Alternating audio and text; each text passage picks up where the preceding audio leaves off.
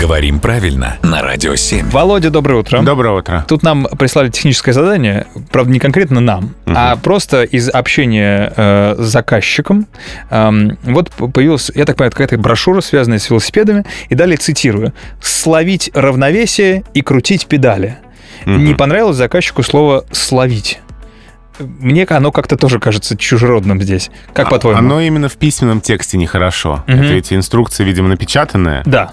А, потому что это слово разговорное, такое обиходно-разговорное слово, и в непринужденной речи оно нормальное. То есть оно... А нормально равновесие его славливают, правда? Ну, словить это тоже, что поймать. Э, Оттенков значения здесь нет. Нет, нет, это просто разница стилистическая. Поймать это нейтральное слово, в любых контекстах употребляемое, а словить именно разговорное. И за пределы разговорной речи оно выходить не должно.